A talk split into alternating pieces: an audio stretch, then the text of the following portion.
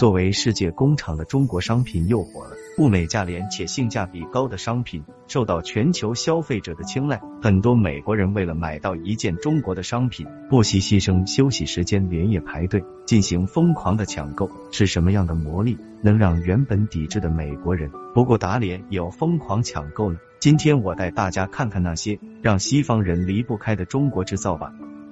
制作视频不容易，您的支持是我们的最大动力，请长按屏幕点个赞，并关注支持下。我在这里先谢谢各位朋友了。当今科技跟几十年前相比，已经是千差万别了。在上世纪，科技的研究领域没有现在这么多，并且每个领域没有现在这么细化，所以每个国家的发展方向也差别不大。而现在就不同了。各种尖端科技的不断发展，差之毫厘，失之千里，在领域方面越来越广，每个领域排头齐进，所以商品种类也是五花八门。我国的商品也随着改革开放进入了外国市场，并受到了许多外国人的喜爱。其中有一样就是我们家喻户晓的产品老干妈。在早年，老干妈的创始人陶华碧就梦想让我们的传统产品走出国门，为国家赚外汇。在国内只卖十几块钱一瓶的老干妈，在国外就要十几二十美元，相当于国内一百多元了。这么高的价格也挡不住人们对它的喜爱，甚至还有人专门成立了老干妈爱好者协会。一旦有特价促销，就会引起哄抢，如有些精品的限量款，价格会更高。仅在二零一九年一年，老干妈的销售额就已经达到了五十亿元。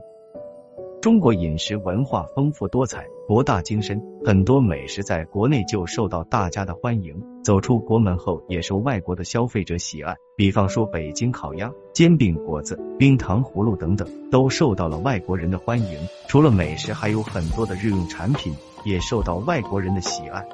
比方说，我们的国货老字号六神花露水，它不仅是夏天的驱蚊神器，防蚊虫叮咬，还有消暑清凉的效果。当它进入欧洲时，就受到人们的喜爱，尤其是德国，很多人在第一次使用这款花露水时就惊呆了。驱蚊效果好之外，还有一股来自东方的清凉香味，给他们带来了前所未有的感觉。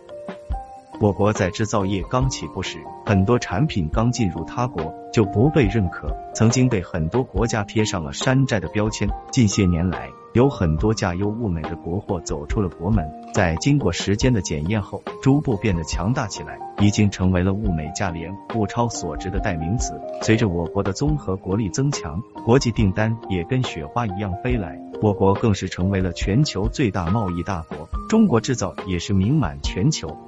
由于新冠肺炎疫情的影响，全世界所有国家经历了一次巨大的劫难，很多地方都停工停产，制造业停滞不前。但是我国也凭借着自身强大的执行力和自控力，使疫情很快的得到了控制。积极组织工人复工复产，所以一次性口罩、卫生纸这类防护产品成为全世界人民的新宠，以致全球多地出现排队抢购我国的防护产品。中国已成为世界最大的口罩生产出口国，年产量已超过全球约百分之五十，最高峰每天能生产两千多万只。就在前不久，自卫生纸、口罩、洗手液等防护用品被疯抢之后，又一产品的销量暴增，这次居然是自行车。美国自行车销量较去年翻番，很多自行车商店已经看不到一千美元以下的低端自行车了。有进口商就表示，从我国进口的自行车的货还在途中就被订购一空。在欧洲，自行车的销量也猛增，西班牙销售额上涨超过二十二倍，意大利、英国也都上涨了四倍多，以致上万元的土豪车型也被抢购一空。为什么自行车的销量会突然暴涨呢？我认为是由下面几个原因引起的。受新冠肺炎疫情的影响，很多地区关闭了公交车、地铁等公共交通，即使有开通的地区，也担心。由于搭乘公共交通工具会增加感染风险，所以自行车就成了首选出行的交通方式。另外，在疫情的影响下，很多地方的公共运动场所关闭，自行车也成了人们健身运动的一个重要项目。还有很多国家鼓励自行车出行，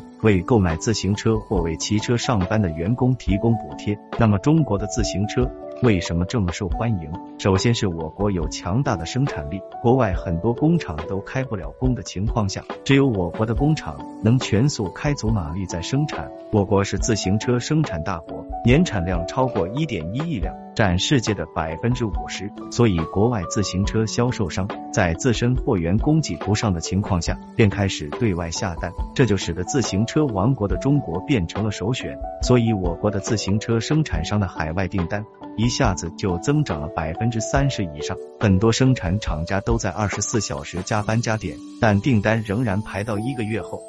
其次就是物美价廉，自行车行业可不是吹的。我国上百年的自行车企业都有很多家，从设计研发到零部件的加工，到最后的组装整车及最后的包装，都有非常成熟完整的产业链。加上人工成本低，技术成熟，所以性价比非常高。这么物美价廉的产品，肯定会受到消费者的青睐。有句老话是金子总会发光的，好的产品虽然刚开始。还不能得到大家的认可，但随着时间的检验，然后得到大家的喜欢，就连世界的超级大国也越来越离不开中国制造了。从小孩子上学用的书包、文具、玩具等等，到大家身上穿的衣服，以及洗护用品、化妆品等等，到现在抢购中国的口罩等防护用品，曾经有些跨国的大企业。想把自己的企业转移到东南亚的国家，但通过实验证明，没有一个国家能像中国的老百姓一样吃苦耐劳、顽强不屈的敬业精神。这使得工厂生产的产品又快又好，加上人工智能的创新投入，已经成为了全球最好的生产地了。从这次疫情就可以明显看出，在中国不管多大单都能及时完成，但相比成为下一个世界工厂的越南，就有点望尘莫及了。而另一个人口大国印度一直在抵制中国制造，但是在这次疫情的冲击下，也开始大量向中国采购商品了。从防护用品到后来的急救医疗设备和医用氧气设备，相信这一次打脸也不轻吧。现在全世界已经离不开中国制造了。从之前的山寨劣质到今天的物美价廉，得到了全世界的认可，都离不开各行各业制造业者的默默奉献。一路慢慢走来，用实力向世界展现着大国工匠的制造精神。好了，今天的视频就结束了，我们下期再见。